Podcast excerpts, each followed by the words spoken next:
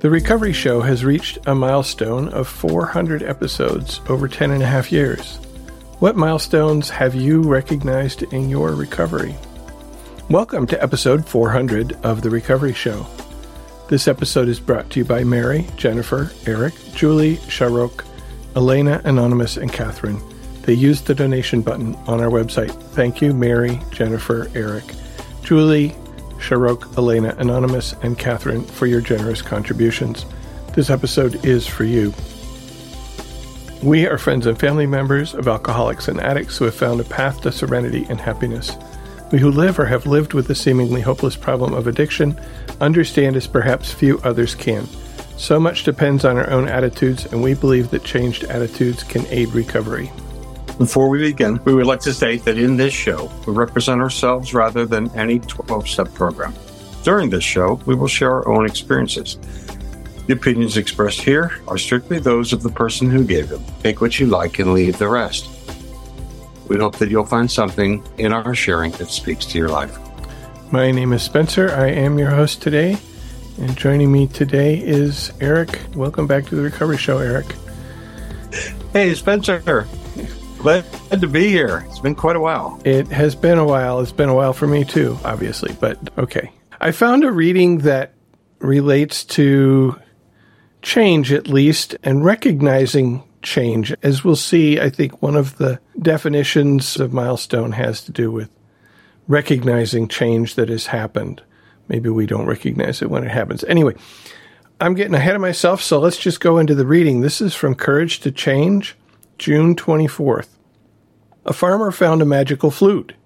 Hoping to charm his hens into laying extra eggs, he played the flute for them all day, but at nightfall he had no more eggs than usual. Later, when asked if he'd had any success, the farmer replied, I sure did. It wasn't much of a day for egg laying, but it was a great day for music. In Al Anon, as in this fable, we learn that success and failure are a matter of perspective. Before coming to Al Anon, many of us had known great disappointment because we couldn't cure alcoholism in someone we loved. In time, we began to doubt our ability to take any effective action.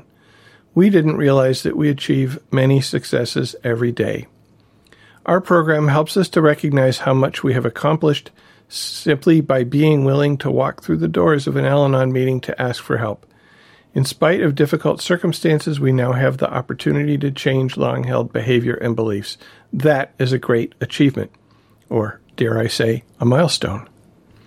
The reminder says The finest gift I can give to ensure my continued recovery is willingness. Each demonstration of willingness, each meeting attended, each Al Anon tool used is a mark of my success.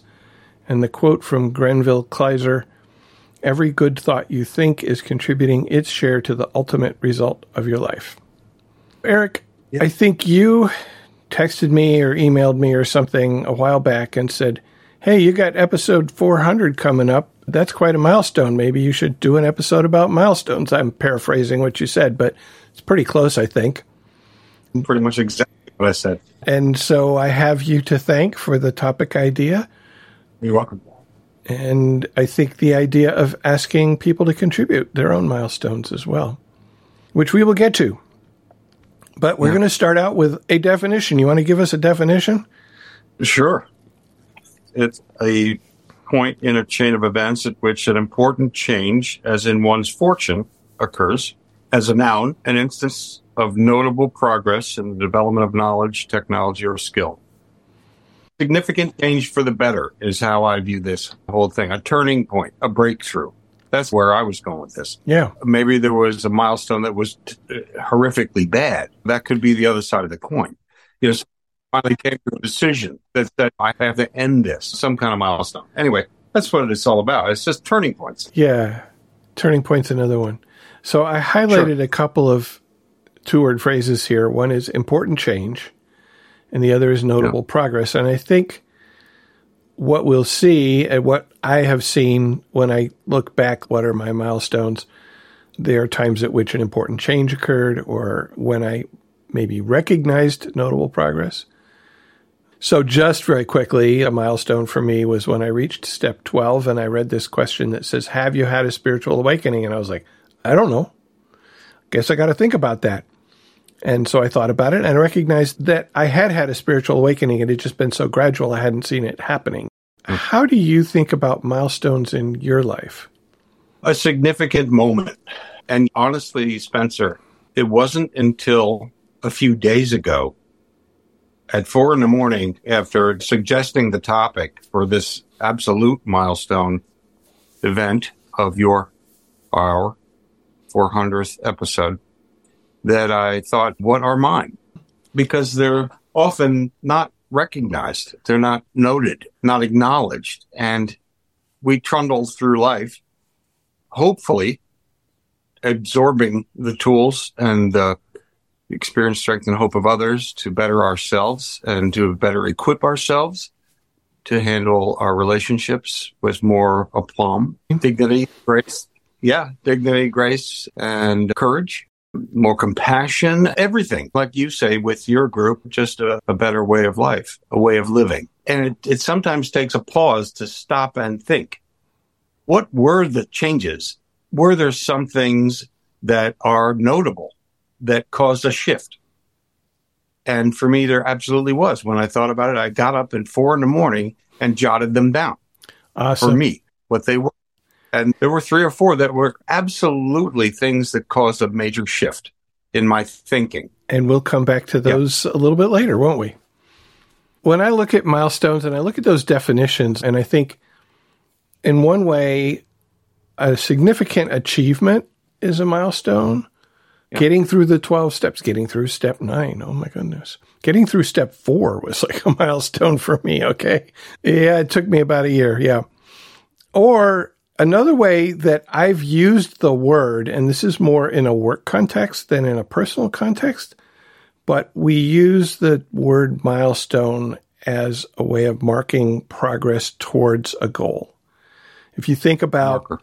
traveling from one place to another, these days they're not stones, they're like little green signs along the side of the interstate, but they are there and they mark every mile so you can tell how much progress you're making in your drive. Of course, now you're phone map app will tell you that. But back in the day, one way of looking at that would be as we're working the steps, each of those 12 steps is a milestone in the progress of your program of recovery. Some of them feel a lot bigger than others. One of the things that I thought about from my own experience, like I didn't always recognize these milestones as they were happening. You know, I, I already said that earlier. Like when I got to step 12, I actually had to look back. I had to look and, and ask myself, is the way that I live now different from it was before I started this program? How is it different? And do those differences make a spiritual awakening? And the answer was yes, in so many ways. I wrote them down in my journal at the time. And yes, it, it constitutes a spiritual awakening because my spirit was more awake to what was happening, to what I was doing, to what I was feeling than it had been before. Yeah, absolutely.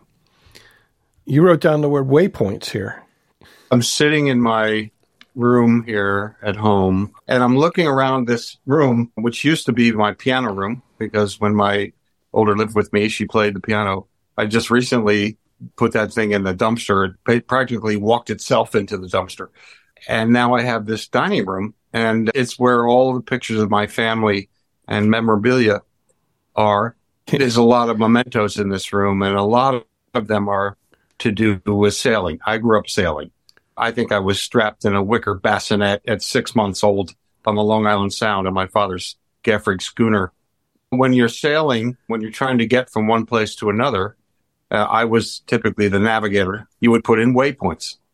Waypoints are what you put into your navigation, which give you a latitude, longitude that gets you from one place to another. And it just occurred to me that this program is a series of waypoints. And when we arrive at the next one, be it a step, be it an awakening, be it a good orderly direction, that comes to mind here. Mm-hmm. That's a waypoint, being guided to something greater than we could have done on our own. The, the word uh, just arrived yeah. to me as I'm staring at a picture of my beautiful old 48 foot um, Sparkman Stephens yawl, the classic sailboat. that I loved and owned with my brother and my dad for 15 years. This program for me is a series of arrivals uh, and departures, but also progress. So that word just seemed to ring out to yeah. me at the moment right now. Waypoint, moving on, moving forward and gaining some progress, progress, not perfection. That's what this is all about. And, and episode 400 is all about a gigantic spiritual moment where we should acknowledge the progress we have made. So thank you. The thing about a waypoint, as you described it, is when you get there, then you start in a new direction. And isn't that what we do in recovery, right? Progress, it's always practice. If we ever reached perfection, I've listened to so many Al speakers who throw in at some point, I was perfect when I got here. Which is to say, I thought I was perfect when I got here. Turns out I discovered I really wasn't. Sometimes we recognize these waypoints, these milestones that we're planning towards. Maybe we're going to graduate college and get a job. Maybe we're trying to have children. Or maybe we're know we're going to have a child. There's a date that may or may not be right. And we don't really know what it's going to feel like when it happens, especially if we hadn't done it before but we're definitely planning for it, and we know it's going to be a milestone. It's going to be a significant change for us when it happens. For me, I got this waypoint ahead a few months of retirement. And things are going to be real different. It's going to be an important change. Is it going to be notable progress? We'll see, I guess.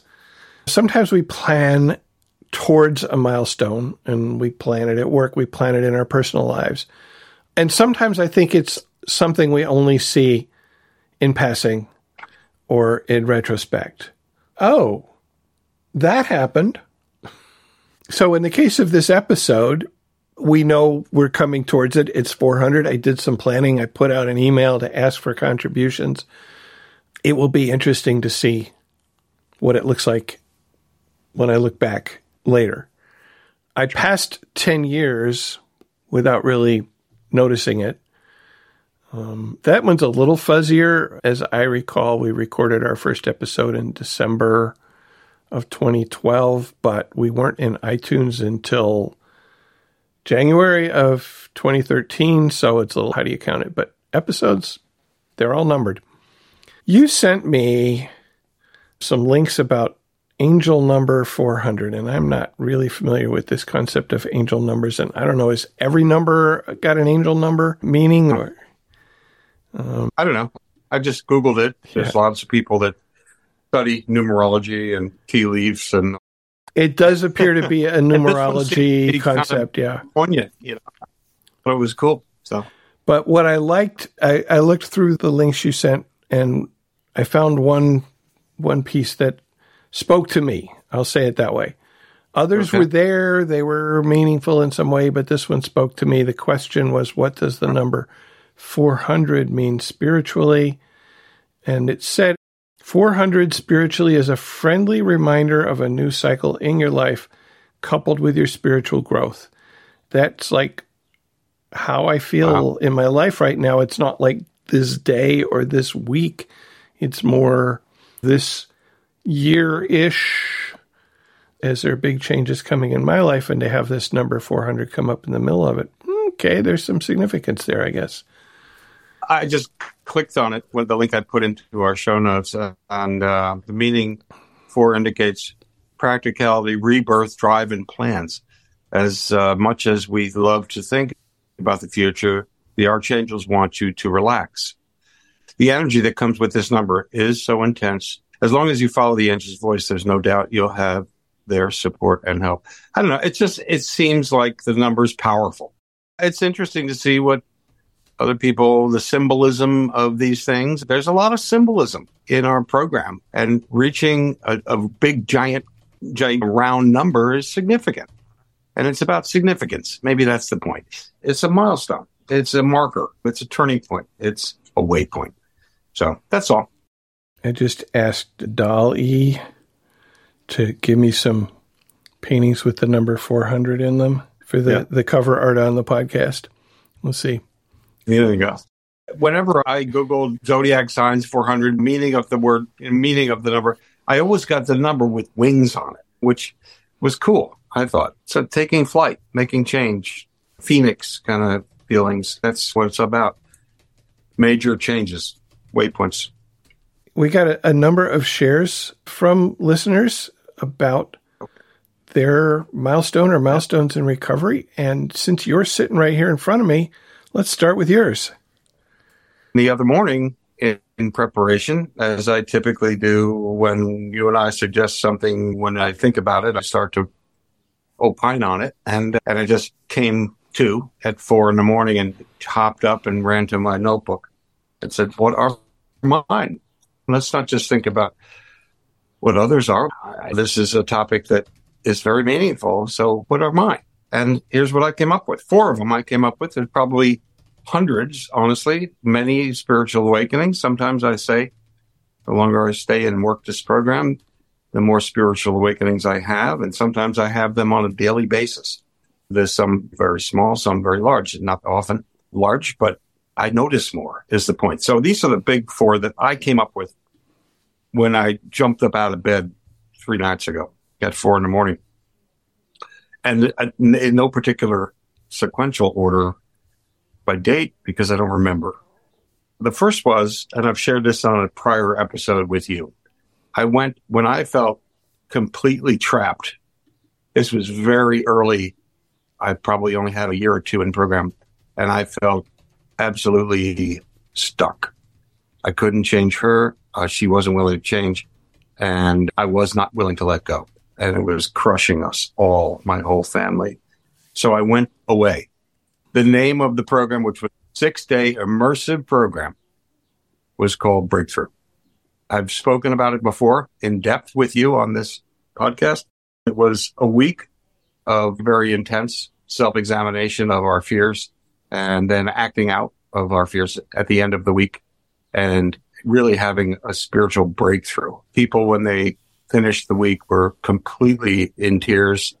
And the point of the entire week was to shift our thinking. And the, the therapist says, if we can get you to shift your feet one degree, okay, you'll stop banging your head against the wall. Eventually you end up over there instead of banging your head like the fly against the window when the window next to it is wide open. So that was the first one. And that's the, the song I picked for later. That was the song that was played at the end of my hour long share about my fear. That's the first one. And that was probably 10 years ago. The second was when I heard someone, an elder statesman, I would call him in our program, named John. He was about 80 years old, uh, and he'd been in the program for many years. And he shared in a 12 and 12 meeting, a step meeting on Sunday here in Stamford. His story was pretty intense. He said, the steps are in order for a reason. However, you can start step 11 tomorrow morning, thought through prayer and meditation to improve our conscious contact with God as we understood Him, praying only for knowledge of His will for us and the power to carry that out. And I did the next day. So meditation, one of the episodes you and I did, has changed my life, truly changed my life. And it's enabled me to slow down and breathe and to go one day at a time and to go one hour at a time and occasionally one minute at a time and lower my blood pressure. That was a huge turning point for me, meditation. The third, I would say, was the ninth step with the making of amends to my alcoholic, my wife. Hmm. And it, it happened. It just happened. I thought she was on the list that was the one way over there when, uh, But your higher power had different ideas, apparently. My higher power just said, I'm going to tee it up for you, bro. Here it is. And I didn't even know what was happening. It was sitting in a Starbucks and it just came out. And it, I covered every other person, the first, the list on the left, the list on the middle, and the one on the right with her. I was like, it's never going to happen. I'm never doing it. She's ruined my life and potentially killed my children she's a murderer. Not in a million years, not in a nuclear half life of plutonium am I going to make that amends. And then it just happened. And that was a huge turning point because it allowed me to move on. And she Yeah. didn't even know I did it. It just basically came out. It's sitting at a table at Starbucks. I said, for my part in what happened, I apologize and I'm working on getting better. at communicating with you. And um, I understand that it's difficult. Whatever I said, it just happened. Mm-hmm. It's like, wow. It's a couple of pianos came off my shoulders. And the last, the fourth, was when I heard this dude out of Michigan doing a podcast. And I rang him up. And I said, You did. You called hell? me. Amazing. I heard this dude, I heard this podcast. And I was like, this is unbelievable. How are these people all talking about the crap that's in my head? And I called him up I, or emailed him or something. And I said, Have you ever thought about an episode on public outreach? Because I was very involved at that point. And he said, No, why don't you join me? And that was your and my first episode together of probably 40 something we've done together. So those are my four giant, the ones I can recollect that were, were incredibly meaningful waypoints for me. So huh. thank you. Thank you. Thank you for sharing those yeah. with, with me and with our listener. Sandy wrote, Hey, Spencer. Thanks for this update and for this topic. A milestone in my recovery occurred when I realized a few months into my program that I could let myself off the hook. Pre recovery, I made the best decisions I could based on the information I had at the time, and I could not have done better. I was using the tools I had to work through my life, and even though I thought I was maintaining a veneer of perfection, I wasn't. Now I have better tools and more information. I have choices and can make better decisions. A new perspective has opened up for me when I decided to let myself off the hook. Well, thanks, Sandy. Deborah writes Hi, Spencer. Hope all is well with you. In response to your request for the milestone episode, here is mine. I began my recovery journey when my teenage son's drinking and self destruction took me to my knees. My life was beyond unmanageable, and I was definitely insane. My pre Al Anon behavior included commanding sobriety, demanding my definition of appropriate behavior, hiring lawyers, bailing out after DUIs, moving my son from one university to another, writing unlimited checks to solve my son's problems, solve was in quotes there, and on and on. To no avail. Milestone number one, I crawled into an Al Anon meeting.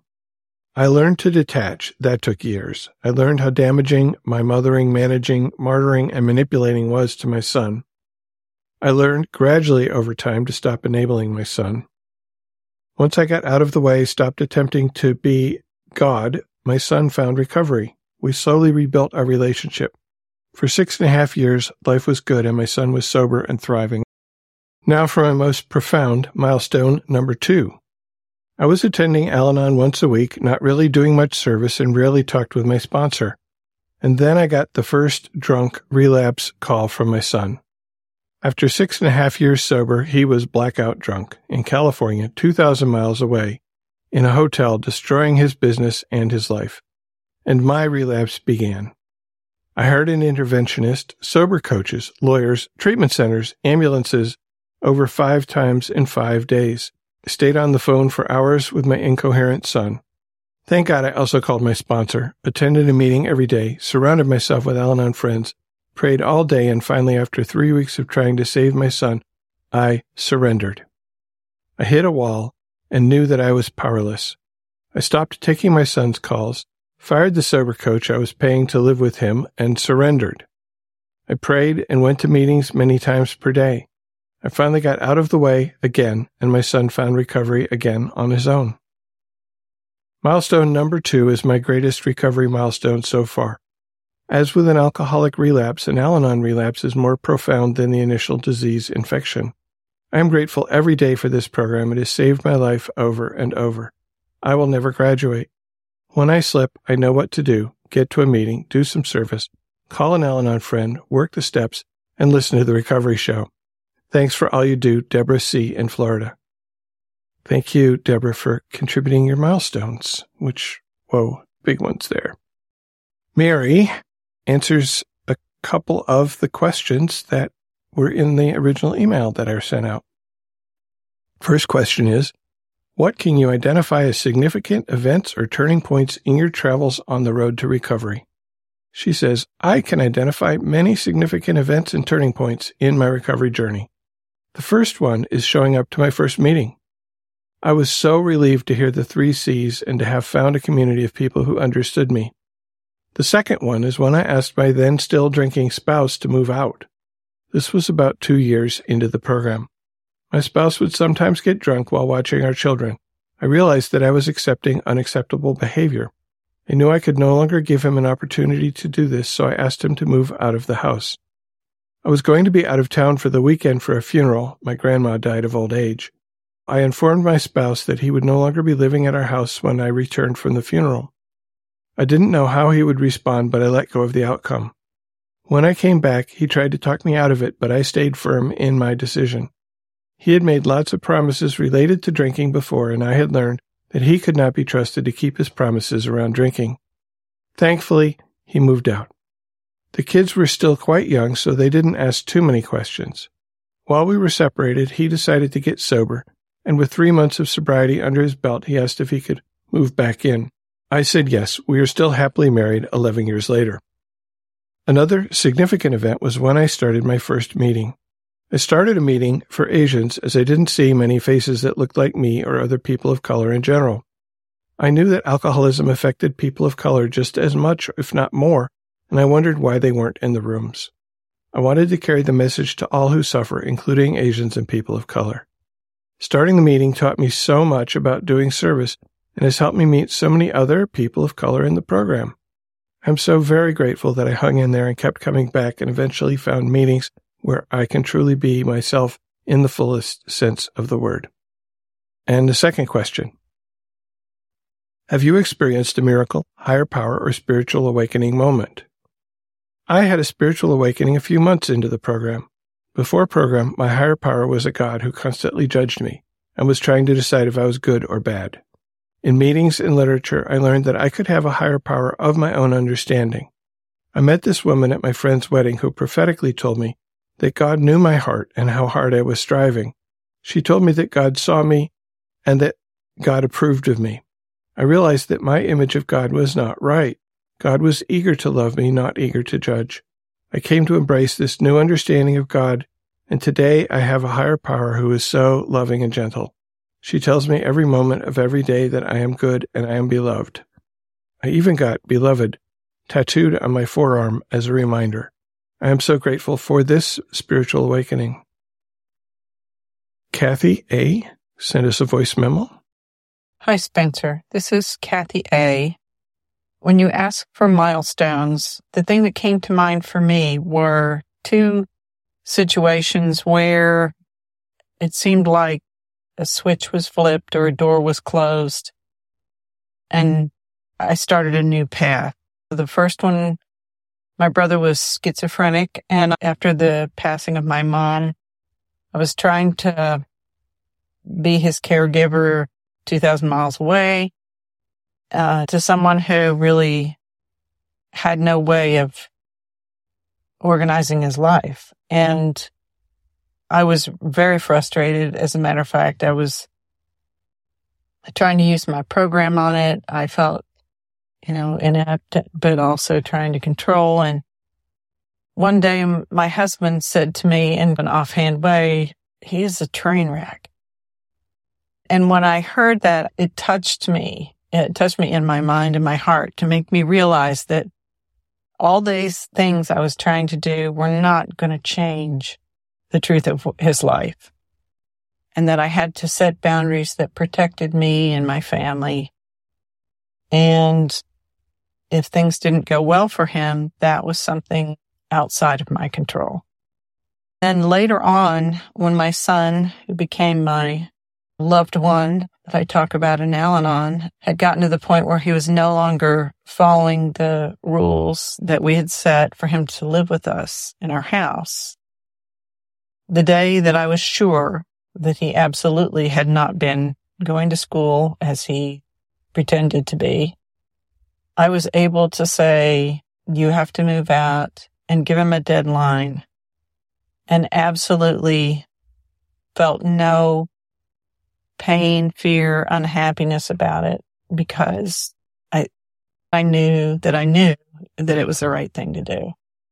And years later, he thanked me and his dad for doing that because it made him face his situation and seek the truth. So those two occasions were definitely milestones for me. And when I look back over my recovery, I realize that whatever happened in each of these situations gave me the power to see the truth that I am powerless and that my efforts were not helpful. Thanks for letting me share. Thank you, Kathy. I talked to Heather C. at the Al Anon International Convention in Albuquerque. I am here at the Al Anon International Convention with Heather C., and Heather's got a milestone to share with us. Hey, thanks, Spencer. It's so great being here with you in person, in the flesh. Your voice looks exactly like it sounds when I'm listening to you, and that's really exciting. And I'm very excited to be here to talk about milestones. I was thinking this morning as I was journaling about how, for me, I think about milestones and I immediately think spiritual awakenings because this is a spiritual program. But when I think deeper into that, spiritual awakening for me is like waking up. I've been blindly sleepwalking through this life. And now in program, I'm awake. I'm present. I'm here and I'm watching things as they're happening. And so that's kind of a, like a way of living for me. But I still in that way of living now have those awakening moments where it's like that aha moment and I get a little better understanding of what's going on in my life. And so that's what spiritual awakening is for me. The milestones are the big ones, the big deal spiritual awakenings where it's holy cow, this is happening. And that's where I get to see my progress. And I thought of, of three. So I'll just jump in. The first one that I really recognize is using my voice to fulfill my needs instead of manipulating the situation so that someone else can fulfill my needs. And International Convention here is reminding me of when I went to my very first weekend retreat. And my sponsor had been on me, like, you gotta go, you gotta go. No, I'm not ready to tell my partner about that yet. No, I'm not ready to ask for time. No, I'm not ready to bring it up because my partner believed that the ideal mother, wife, person needed to be at home and getting time away was something that I hadn't done in a long time. I had given my time up to my partner, wife, mother, etc. role when I first heard about that one retreat, I kept the flyer for months. And then I finally said to my partner, this is what I want for Christmas this year. I want you to give this to me for Christmas. yes, I was manipulating. Yes, I was forcing a solution. But he, of course, said, that's not a Christmas gift. That's a dumb Christmas gift. And I said, that's all I want. Because in my mind, if he gave that to me for Christmas, he couldn't judge me. He couldn't have an opinion later. Now I know today that's not true. And when the time came, he did give it to me for Christmas and I did go and he did spend the week beforehand not talking to me because he was having all of his own emotions. And I went to that retreat and my life changed dramatically. I came home from that retreat and I said, by the way, I will always be going on retreats now for the rest of my days because what happened at that retreat changed my life. And so I, I learned that I can give that to myself. I make the money. I make the decisions. I can give myself retreats. I don't need anyone else to be manipulated into approving or liking that I'm going to be going on things that take care of myself. So that was a major milestone for me. Yeah. One of the other major milestones for me. I, so I grew up in an alcoholic home. I married into an alcoholic home. And when I came into program, I knew the litany, like this is my mom, this is my dad, this is my sister, this is me. I know all of our problems. I don't really care about having a relationship with my parents. I've already basically made that emotional void with them. Let's work on everything else. And my sponsor was like, okay, let's see how it goes. Let's do the work. And sure enough, I did the work.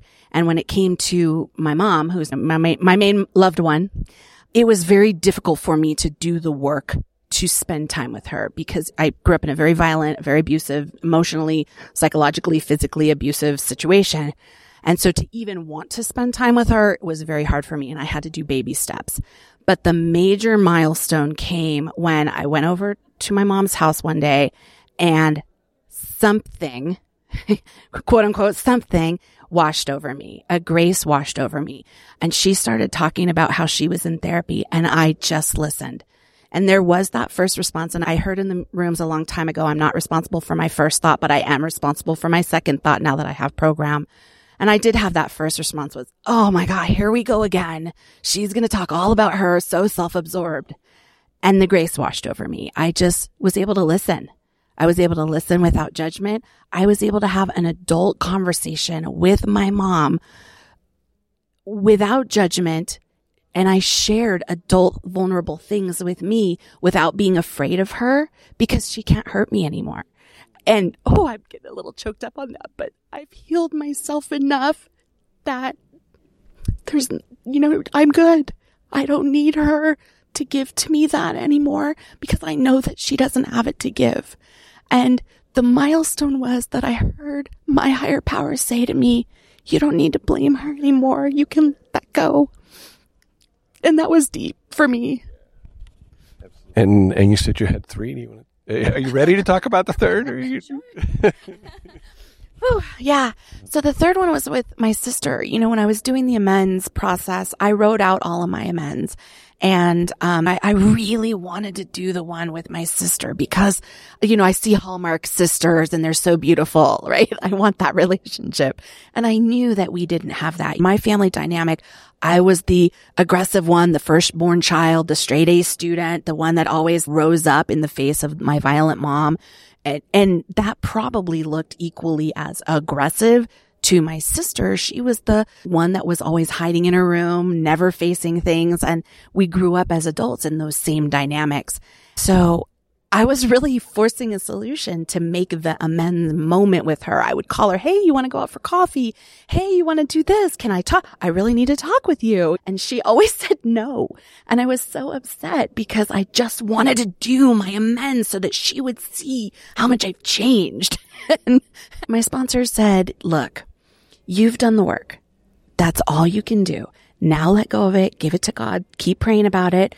If you know, higher power is going to make it happen. You just say a higher power, make the moment happen and it'll happen when it needs to happen. And in the meantime, just be living the life that I've learned how to live through the program, which is the language of love, the language of unconditional acceptance and letting go. And so I did that and I've started just being there for my sister, not judging, not being aggressive, showing what calm looks like, which we didn't know growing up. Everything was a whirlwind. That was I don't know, maybe a few years ago that I wrote the amends. And lo and behold, today my sister and I have a relationship. It is not a Hallmark relationship because we don't have a Hallmark life. Um, but it's a good relationship and it's getting better every day. And I'm in a situation right now where, long story short, I've moved and me and my family of four and dog with all of our issues are housing temporarily at my sister's. And she's welcomed us into her home and she and I get to have this time together and it is magical. It is a total gift. The milestone for me is learning to let go of how it's supposed to look and really embracing first how it looks and being open to receive how it can evolve in and just be in joy of that in the moment. And it's really a gift. Thanks. Thank you so much, Heather. And, and, it was great to meet you and, and a number of other people here at the conference so far. I'm glad we had this time to record. And Sarah T sent us a voice memo. Hi, Spencer and Eric and Recovery Show. This is Sarah T from Massachusetts. I am calling in response to your idea for your 400th episode on milestones and big important moments and I want to share a milestone that happened for me in my recovery. Um, it was when I got a breast cancer diagnosis in 2020.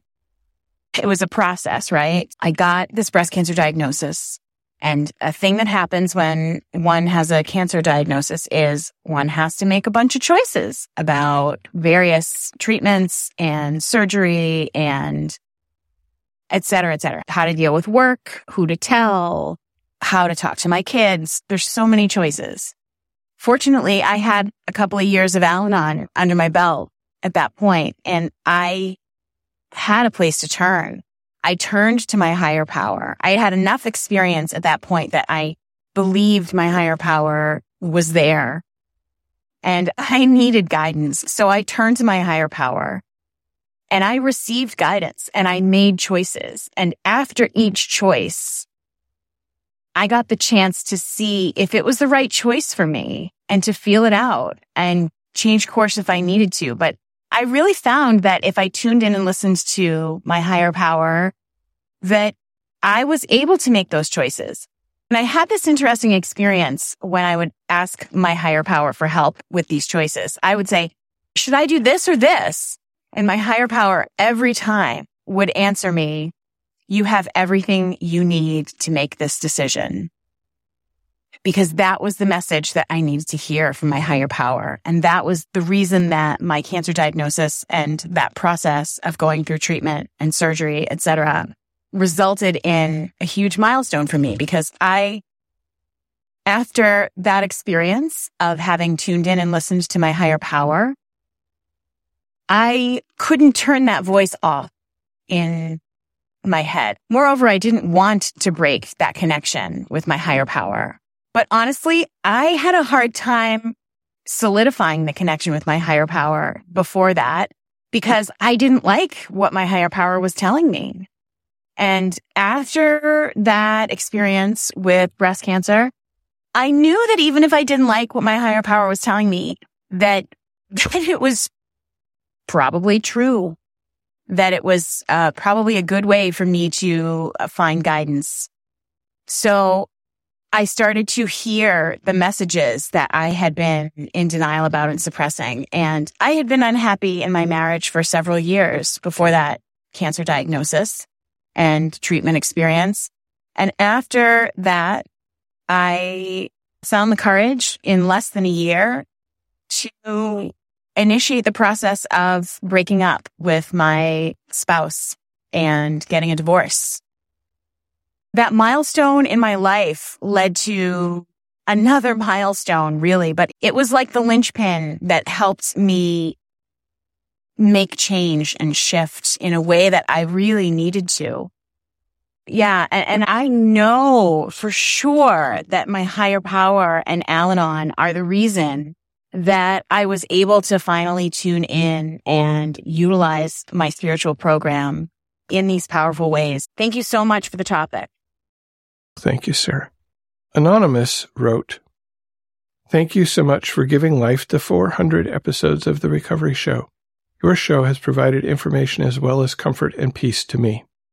As my loved one got more and more ill, I looked for information about what to do and how to handle the issues and feelings that I had.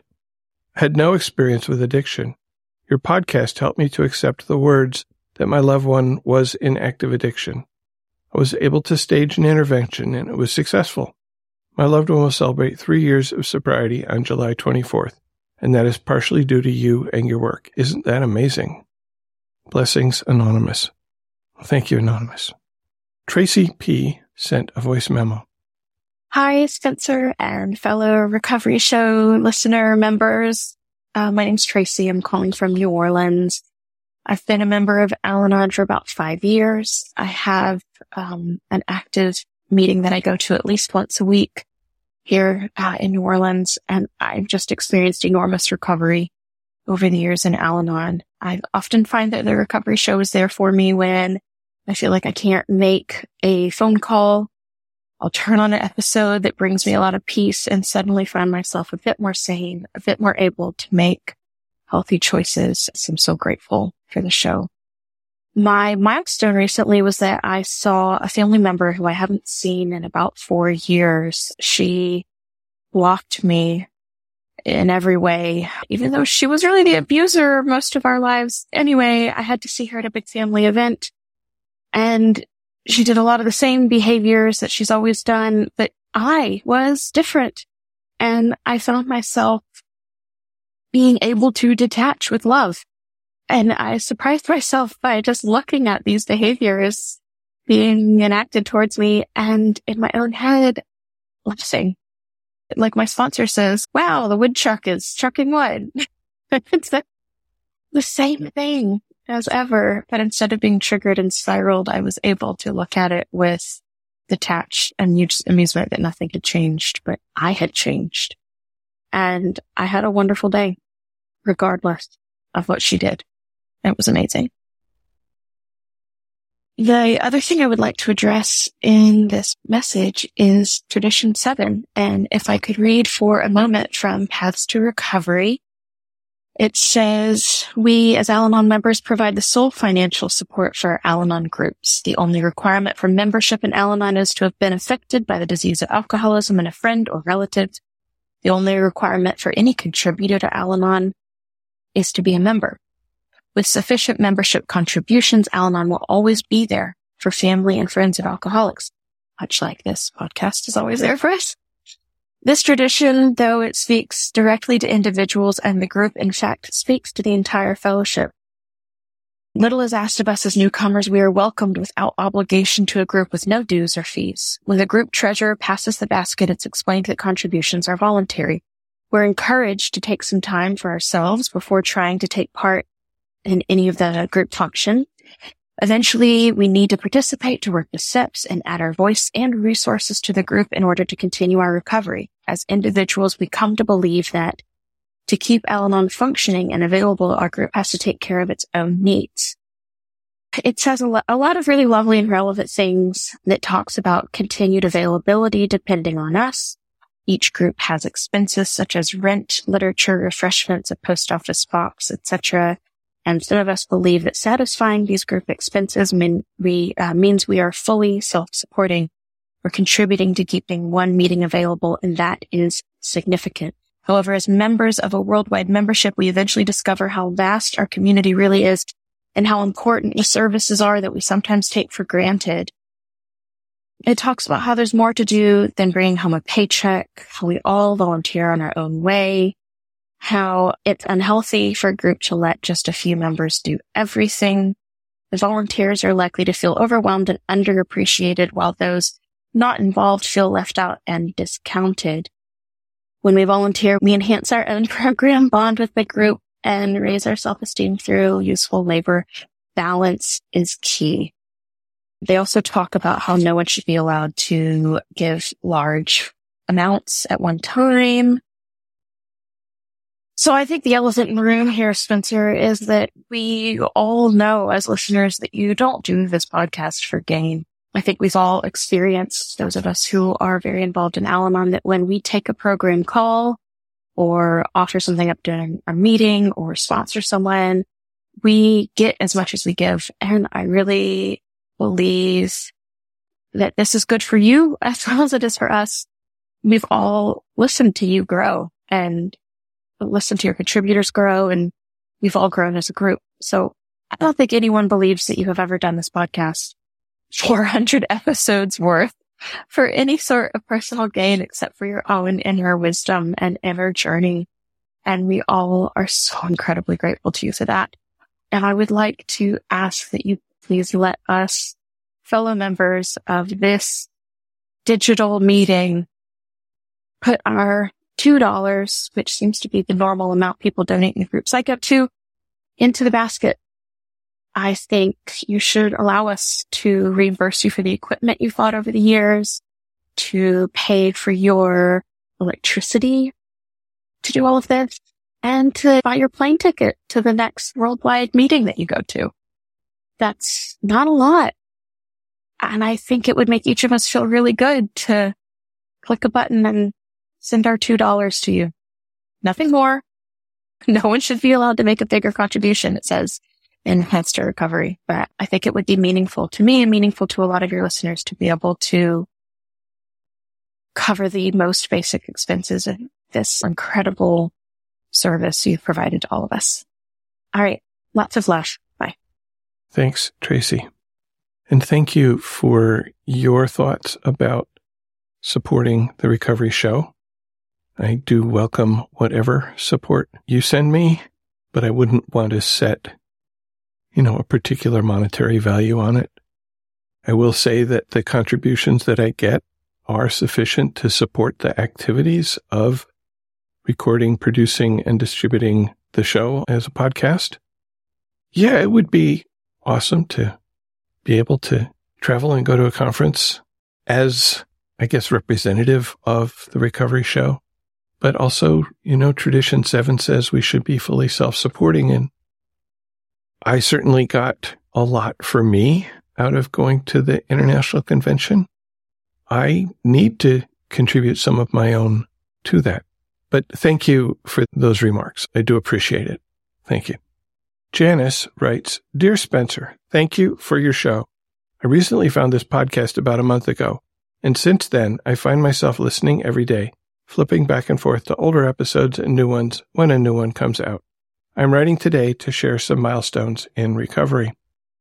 My journey began as a teenager in Alateen and in the kitchens of AA meetings as my mother was in recovery from about when I was 10 years old. Then, later in life, when I was married to an active alcoholic, since divorced, I entered the rooms of Al Anon. And since 2012, I joined the program as a member in recovery myself. These, all in themselves, are individual milestones. However, the one particular one I would draw attention to is my Al Anon journey as a member of another fellowship. This is a unique perspective and one I haven't heard discussed much on the podcast. As a child of an alcoholic and the spouse of an alcoholic, I never suspected I would become an alcoholic. Proof God has a sense of humor and his way to humble us. I never expected I would have to do the 12 steps in recovery for myself, but here I am. I worked the steps through multiple ways, but most recently, after 10 years in the program for my own addiction, I am working them through the big book of Alcoholics Anonymous. I find the recovery show is an integral part of my Al Anon program, along with a regular in person meeting, which is a 12 step meeting for all 12 steppers, not just AA, Al Anon, or OA. We welcome anyone wanting to work the 12 steps in person and Zoom hybrid. Since hearing the episode Co Crazy, I am jumping back into personal therapy as well. After reading another publication about codependency years ago, I realized my drug of choice was not alcohol, it was people and my ability to control people, places, and things. And it became alcohol when I got divorced, another milestone. My life today is full of step 12, practicing these principles in all of our affairs. We often speak of recovery in absolutes, and many people say there are no musts in the program, only suggestions. However, the big book of AA is full of musts, and I must practice these steps, all of these steps, daily to keep my consistent contact with the God of my understanding. Thanks again for all you do. Podcasting is a labor of love. Thank you. Thank you, Janice.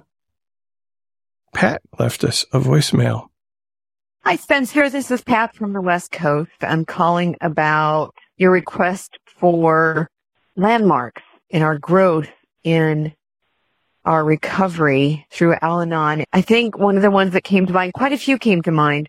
One of the biggest ones was really a starting point in beginning to understand the value and the presence and the availability of a relationship with a higher power.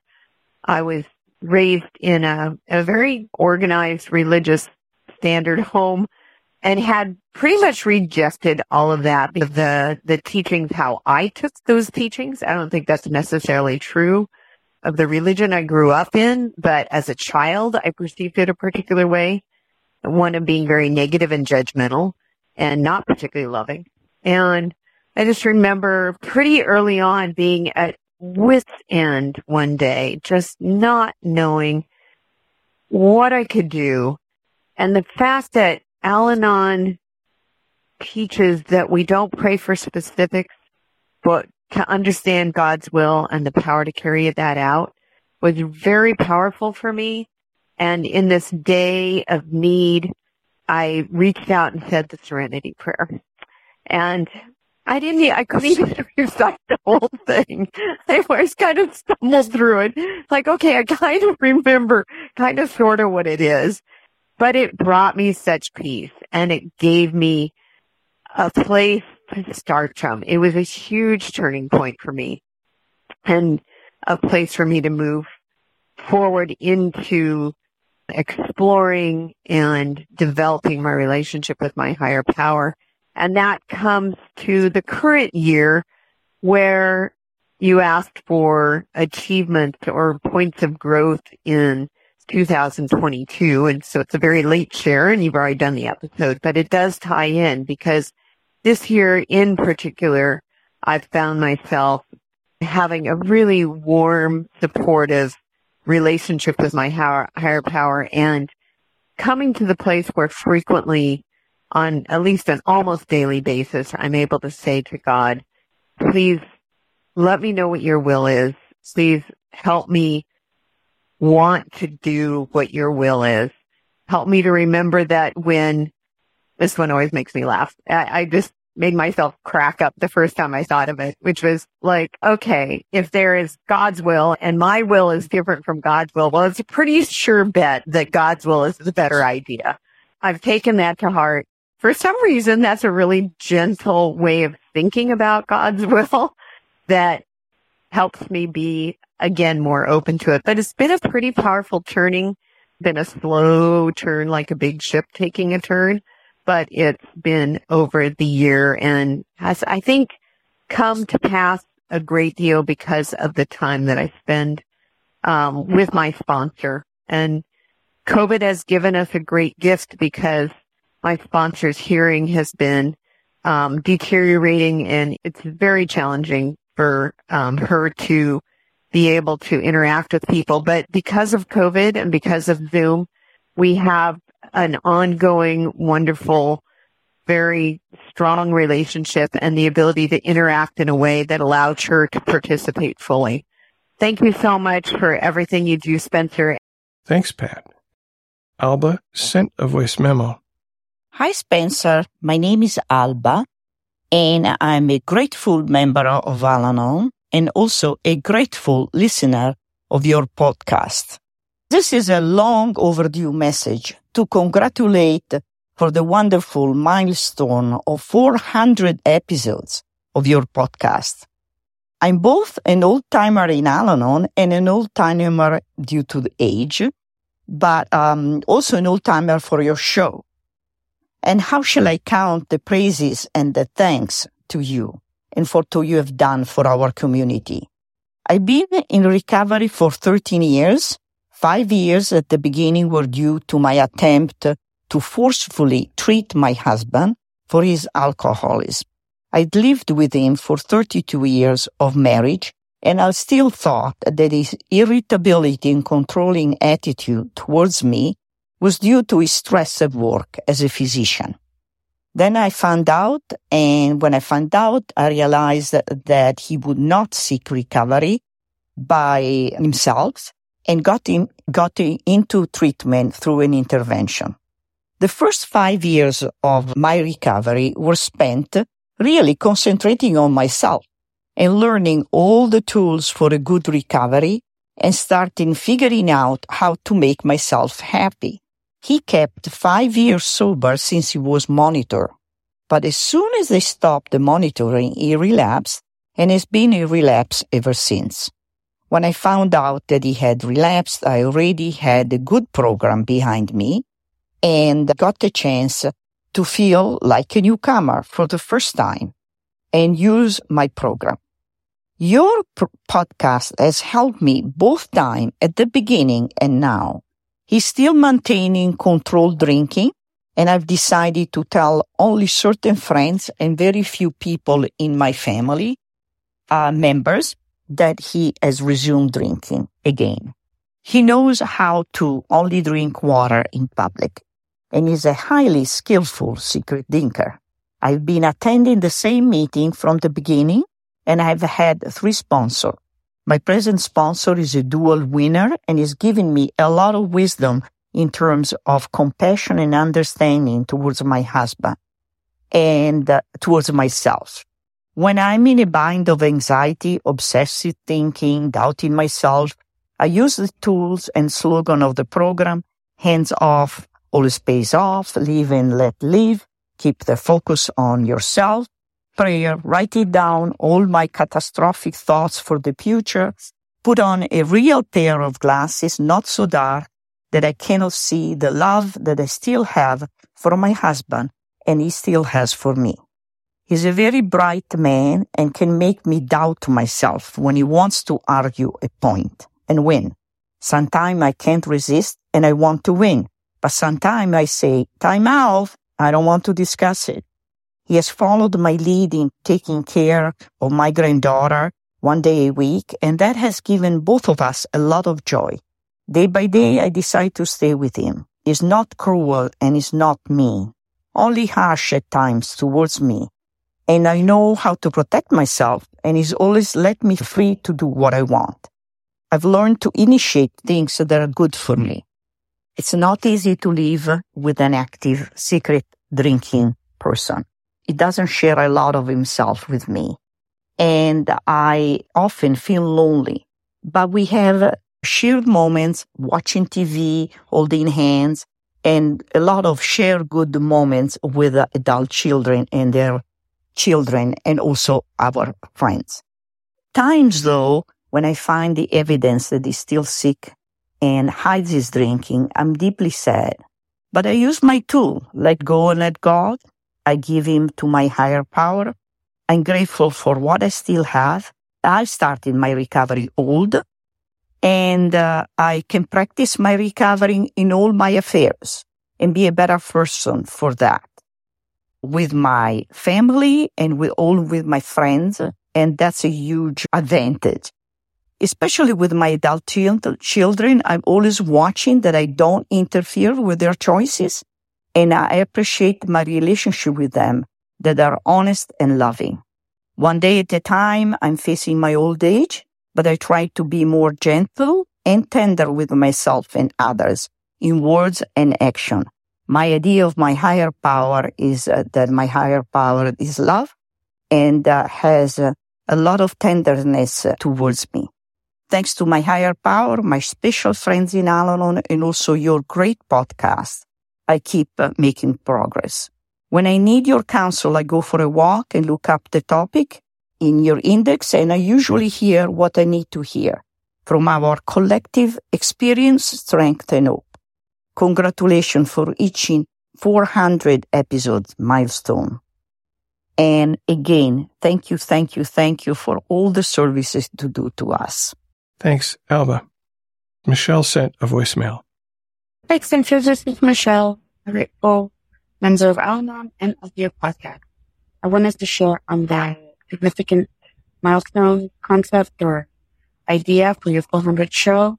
And I just wanted to tell you that after doing a lot of work the last 10 years, but more avid, consistent work than last four years, it was one night where my qualifier wanted to go to a family get together and and I know that there was always drinking there and it made me super uncomfortable because they just went a lot. And we had made some commitments to each other and had talked about how we were going to get out of there by 12 and it was going to be fine. And because we had been trying to communicate that the drinking was becoming unmanageable. Uh, and I was obviously doing some things to try to control her and to change the outcome. But ultimately, we were at this party, everybody was drinking, and I decided to call a friend and just go get coffee. And I told my qualifier, hey, listen, I'm going to come back for you at 12 and then we're going to drive back home, which is an hour away. During my drive to my friend's house, I listened to one of your podcasts and the whole concept of letting go of the rope came up. And wow, did that moment really change my perspective. Because the first thing that I noticed right away is that I left the party. I chose not to be there because it wasn't fun for me to see my loved one doing something that hurt me. And so that change of behavior right away was just like incredible. But then I knew as 12 o'clock came around and I called them to say, Hey, I'm gonna come pick you up. And of course, not surprising, they did not want to leave. I just calmly told, I need to take care of myself and I would like to go to bed soon. Gave them a way so they can get to the house, figure out an Uber, found a friend that was not drinking that could drive me home. But let's just made arrangements so I didn't have to keep playing this game and putting myself in a place where my boundaries were being dumped on. Thanks, Michelle. Ted says, Hello, Spencer. I thank you so very much for your patience and to you and all of your co hosts for your service. As I have told you before, you are an important part of my recovery. I thought of the topic and was looking for more, but I think this is my biggest and most important milestone so far. I am looking forward to making this the second most important someday. When I started Al Anon, I looked for a sponsor right away. I came because I see my wife with a smile on her face every day. I am convinced this is what a 12 step program can do for me. She is a member of another program and a huge advocate of 12 step. However, my home group is a small meeting in which there was only one other male. He had a very strong program and helped me. His story was nothing like mine and it didn't go anywhere. I finally asked him if we could work the steps. When COVID hit, I had been in the program for three years and an episode with one of our children forced us to call the police and drove me to reach out for help. My sponsor was not answering and I needed serious help. I could see myself going into a deep depression where I have been before and never want to get to again. I called someone I had only heard speak twice and didn't know at all. He just sounded like he was very grounded and had been through a lot. Little did I know my higher power must have directed me to him. He has so many similarities to my story, it was amazing. My wife is in the mental health industry and he is in the medical field also. This would come to be an important part of my recovery because I had a hard time understanding how I could ask my wife to detach from her children when she has devoted her life to helping others. We have three troubled children with addiction and mental health issues. As we talked over the next while, I learned he also had three children with almost identical issues as well.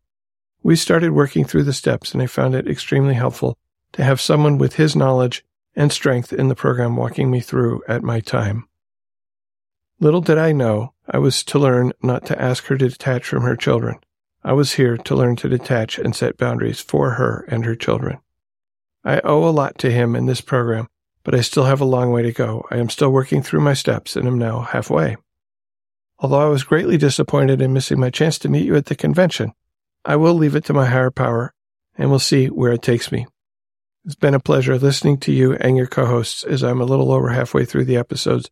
I look forward to number 400 with gratitude for all you do, Ted. And thank you, Ted. And yeah, I'm sorry we didn't manage to, to meet up at the convention also. And as I said earlier, I had a lot of fun meeting some other people, but maybe next time. Who knows? It has taken me a while to finish editing this episode, partly due to going on vacation, and partly due to my wife getting COVID and me not testing positive for COVID, but definitely feeling under the weather. I'm trying to finish this up today. Got one more email from April. She says, as so many others have said, your podcast has been absolutely instrumental in my recovery. I joined Al Anon in October 2015, a few months before my initial qualifier. My father died from the disease in March 2016. During the pandemic, maybe 2020, I joined ACA and have been working both programs since.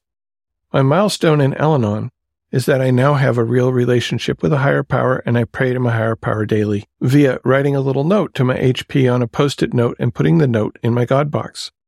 I pray some version of an 11 step prayer. Dear higher power, please allow me to know your will for me and to have the power to carry it out. Please allow me to feel and know your love, care, and validation to such a degree I need not look for those things outside myself. Please shine your light through me. And so on. Through these prayer notes, the beauty of the prayer note is that it is contained to the amount of space on the post it. It doesn't go on and on. I have manifested so much recovery in my life, in my relationship with my husband and son, in my job, and with myself. It feels I can't really do the profundity of it all justice through this message right now. But suffice it to say, I am immensely grateful for your podcast and that it has been available to help me on my path. Thank you so much. Yours in recovery, April. And April, thank you for sending that. And this is a beautiful one to end with. And that is a wrap. Thank you. Thank you, Eric, for suggesting the topic and for being here to frame this episode. After a short break, we will continue with our lives in recovery, where we talk about how recovery is working in our daily lives. We each picked a song for this episode, and you said this one was meaningful to you in that first milestone. Tell Yeah. me about it. Yeah, so this was the song. These uh, therapists at this program I went to, after I acted out my scene, which I've shared before, which was really emotional, they picked this song for me as they picked an individual song for everyone else in my group of a dozen. And this song is by Brandon Heath called Give Me Your Eyes. Some of the lyrics say, Look down from a broken sky, traced out by the city lights. My world from a mile high, best seat in the house tonight. Touch down on the coal black tar. Hold on for the sudden stop. Breathe in the familiar shock of confusion and chaos. All these people going somewhere. Why have I never cared? Give me your eyes for just one second. Give me your eyes so I can see everything that I keep missing. Give me your love for humanity. Give me your arms for the brokenhearted, the ones that are far beyond my reach. Give me your heart for the ones forgotten. It's just, I tear up every time I listen to it. It's the point and the meaning I, I put in. I found some interesting information about the song. The meaning behind the words is basically he's speaking about that he's asking God to give him better perspective and give me his eyes to see that and have compassion so he can see the people that are struggling and see from their perspective.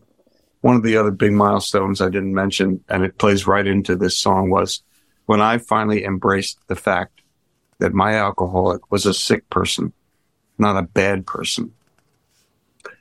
I broke free. I broke free of resentment and blame and anger. And this is what this is about. Give me your eyes to mm. see that this person is struggling and hurting. And they are not a bad person. They are a sick person. So it's asking for help. That's what this song means to me. And if I can add, for me, yep. there was a milestone of recognizing that I still loved that person that was buried underneath the disease of alcoholism. Yeah. When that is exactly this kind of compassionate view, compassionate eyes, God's eyes. It's so cool. You know, I watched I, the video last night and yeah. It starts out he's in this airport baggage area and everybody is still. They're in the middle of frozen in whatever motion they're doing and he's walking through them and not interacting with them at all. And by the end of the video, they're like all talking to each other and being friendly. And at least that's what I got from just that one watching. It actually yeah. illustrates that transformation, I think. It's a re- really powerful song. And the, the video, like you said, is unbelievable. I've shared this so many times and people really react strongly to it. There's no light switch for love. Mm. I, I, even when my alcoholic was behaving so badly and dangerously, I could not help but still have some love for her. I said and still do. And even though she's no longer with us, I love the person that she was. I hated the disease. And that's the difference. Yep. I now know. For sure.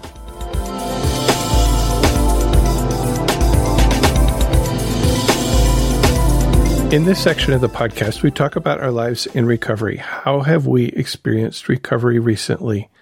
For me, I spent three days imbibing Al Anon through a fire hose at the International Convention in Albuquerque. I had not been to one before. I'd been to some smaller AA conventions. I don't think I'd ever been to one that was exclusively Al Anon there were small workshops. The one that I managed to get into because there were so many people, they had size limits on the rooms. The Albuquerque fire marshal would not let them put more people in the room than there were seats. You couldn't stand, you couldn't sit on the floor, you had to be in a seat. So there were very strict limits on the size of some of these, and some of the ones that we tried to get into, we, we didn't get there early enough, right? But I got into one, and this was looking at one of the chapters in the Anon Intimacy book. I think it was the one on boundaries. Somebody would read some paragraphs from the book and then they invited people to get up and share it. So it felt, it really was. It was a meeting. We opened with the Serenity Prayer, we closed with the Al Anon Declaration, and in between, we shared on the readings that were presented to us. That was a very powerful session. People shared some really honest and raw stuff in that session. Obviously, I can't reveal anything of what was said because what we see here, what we hear here, stays here, right? Other sessions all had a topic, and several of the other sessions we went to, they were an hour and a half long, and they had two speakers, each with about 40 minutes. And typically they were sharing their story, but focused on the particular topics. We went to one about sponsorship and a couple of excellent speakers there. I'm hoping to get some of these speakers on the podcast. I gave them cards and said, please email me. I haven't heard from them yet, so we'll see. And then there were speakers Friday morning, I think. I know they were speakers Friday morning. I'm trying to remember. I think there were two in the opening, sort of the opening session, because it started with this like parade of people from all over the world carrying banners and stuff for their state or their country. Um, and then there were some opening words from somebody from WSO and then a couple of speakers. All the speakers were really good. Then Saturday evening, there were three speakers. I missed one because getting dinner in downtown Albuquerque on Saturday night is near to impossible, but we managed to, but we were late getting back to the session. And then Sunday morning, there were three speakers, including the sort of token AA speaker, who is the general manager of the New York service office for AA. He had a great story. And then the last speaker killed me. I had heard her story before, partway in. She said something, and I'm like, oh, I've heard this story. Didn't matter. It didn't matter that I knew what was coming. It didn't matter that I'd heard her before.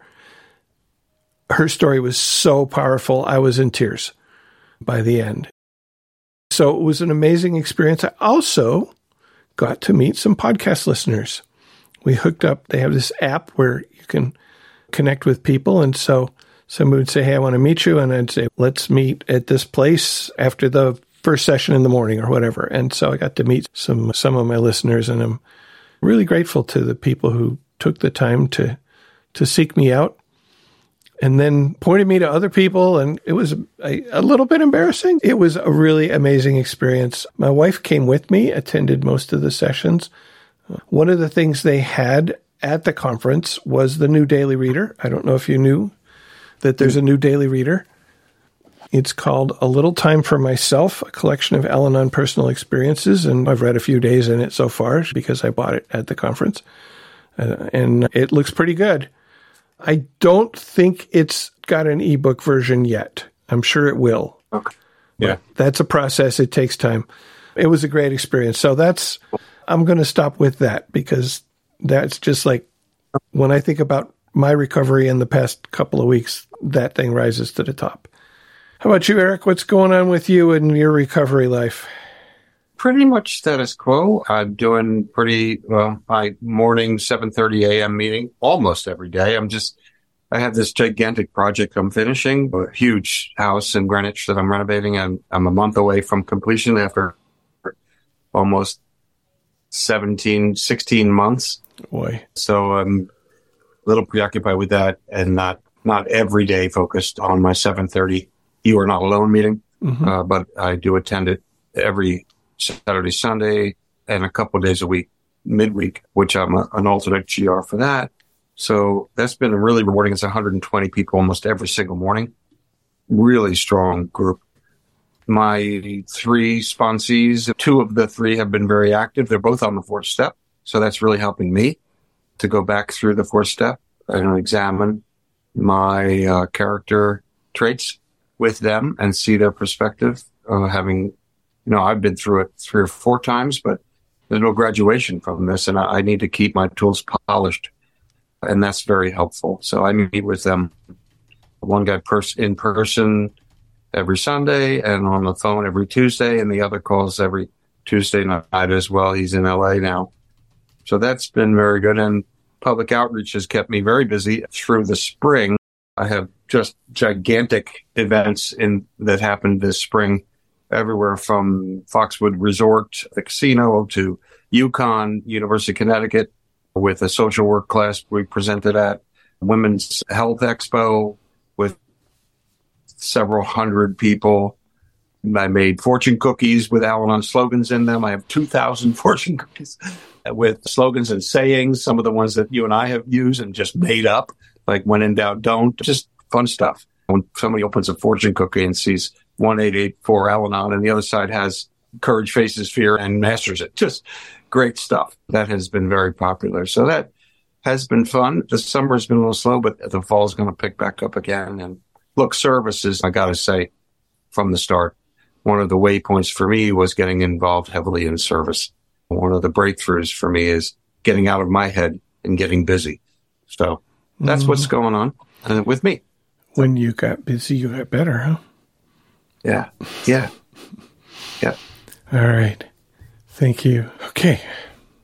Let's see. So I'm not sure what episode 401 and 402 and so on are going to be about. What I've often been doing these days is somebody writes me and says, Hey, I'd like to share on this. And I say, Great. Sign up for a time slot and we'll do it. And that's what we get. I do want to put together another episode with shares from listeners who attended the Al Anon International Convention to get what it was for you. I talked to somebody on Thursday. They had what they called a day of connection, which was all about service. It was extra, and I decided not to since it was my first convention. Didn't want to overload myself. But that evening, there was a party on the plaza outside of the convention center. And I talked to somebody who had sort of accidentally ended up attending those sessions, I think because the friend of hers that had signed up for it wasn't able to make it. She expressed that it was amazing that it gave her a whole new view of Al service. I'd love to get her to share that on, on recording rather than just in the middle of a noisy party on the plaza. That sort of thing. If you want to share your experience of the convention, please email, voicemail, send a voice memo, all those things, and we'll make an episode out of it. I still have also the talk I gave at an AA convention with Al Anon participation in Colorado back in February, so I could publish that as an episode at some point. So there's some possibilities coming up, but nothing specific in my mind right now. Eric, how can people send us feedback or share their experience, strength, and hope? Uh, you can call and leave us a voicemail at 734 707 8795. You can use the voicemail button on the website to join the conversation from your computer. You can also send us a voice memo or email to feedback at therecovery.show. We'd love to hear from you. Share your experience, strength, and hope, or your questions about today's topic of milestones. If you attended the convention, please share your experience with us. If you'd like advance notice of some of our upcoming topics so that you can contribute, to the topic, you can sign up for our, uh, our mailing list by sending an email to feedback at therecovery.show. Put email in the subject line to make it easier to spot.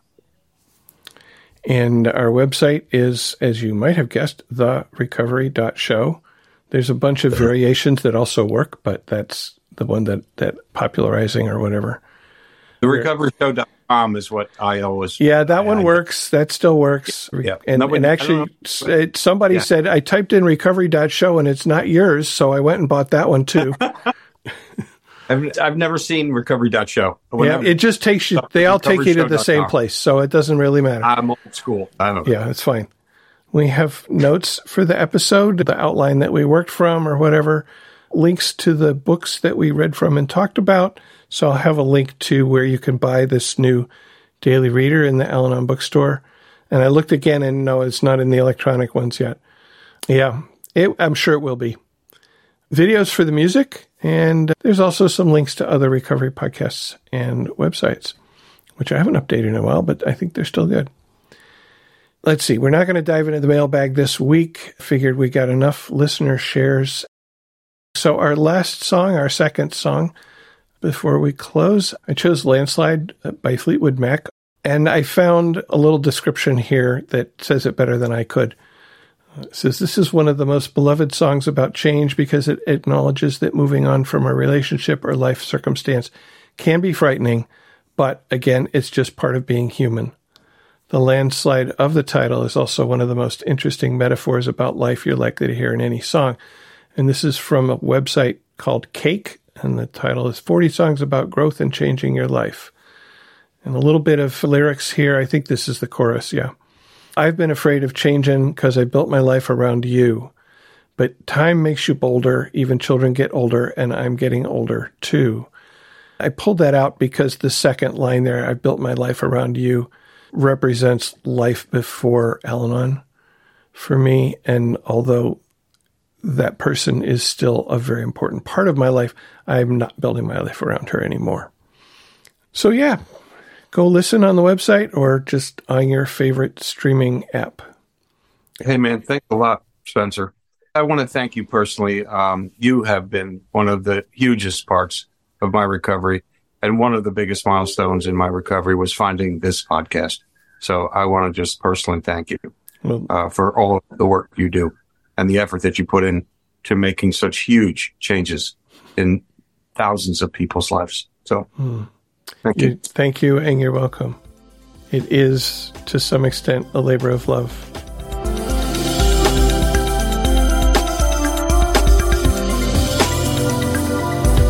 Thank you for listening. Please keep coming back. Whatever your problems, there are those among us who have had them too. If we did not talk about a problem you are facing today, feel free to contact us so we can talk about it in a future episode. May understanding, love, and peace grow in you, one day at a time. 400!